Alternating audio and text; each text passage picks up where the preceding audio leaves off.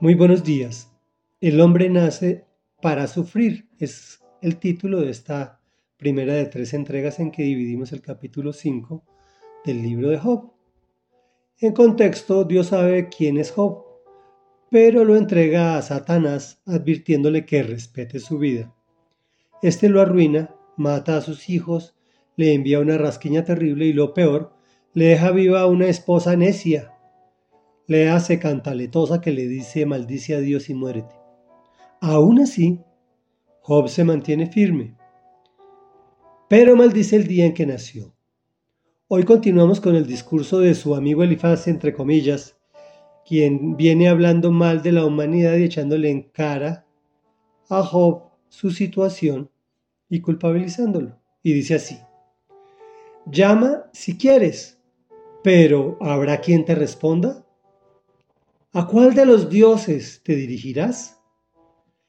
El, resentimiento mata a los necios, la envidia mata a los insensatos. Yo mismo he visto al necio echar raíces, pero de pronto su casa fue maldecida.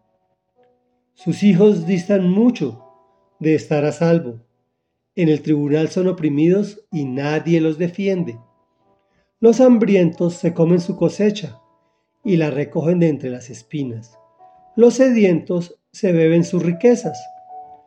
Aunque las penas no brotan del suelo, ni los sufrimientos provienen de la tierra, con todo el hombre nace para sufrir, tan cierto como que las chispas vuelan.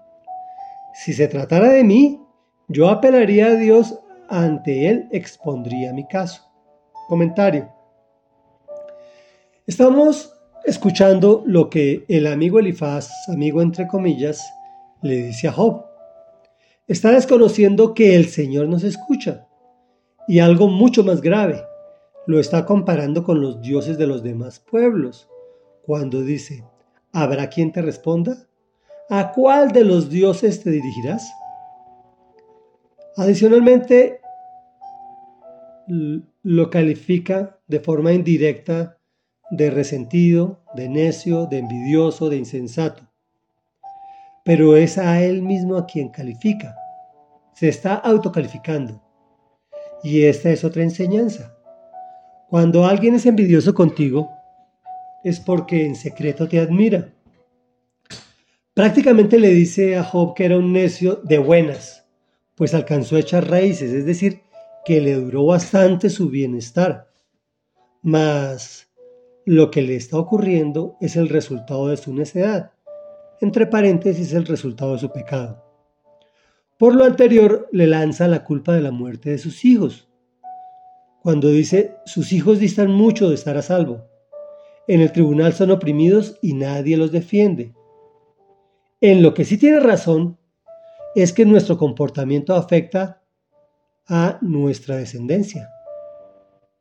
Además, le recalca que los hambrientos se comieron su cosecha y los sedientos se bebieron sus riquezas. Obviamente, por su pecado. Por lo tanto, nació para sufrir, que el hombre nace para sufrir. Reflexión. Todos tenemos al menos un amigo como Elifaz, que nos tiene envidia, que dentro de sus comentarios maliciosos hay verdades que no obligatoriamente nos atañen y finalmente reflejan su admiración hacia nosotros. Oremos. Amado Padre Santo, que estás en los cielos, poderoso y maravilloso Señor, hoy venimos a ti para decirte que muchas personas, entre ellas personas que te aman, dicen que vivimos en un valle de lágrimas, que el hombre nace para sufrir pero la realidad del asunto es que nuestro pecado y nuestra maldad nos lleva al sufrimiento. Cuando tú pones pruebas, también nos hacen sufrir, pero si las cumplimos, las pasamos rápido y ese sufrimiento genera mucha bendición. Te damos gracias, Señor, porque con esta lectura, con este conocimiento de tu palabra, tú nos evitas cometer muchos errores y ese sufrimiento se minimiza para que nosotros nazcamos para gozar de ti, de tu creación y de tu bondad, de tu generosidad, de tus riquezas. En el nombre poderoso de Jesús te agradecemos. Amén y amén.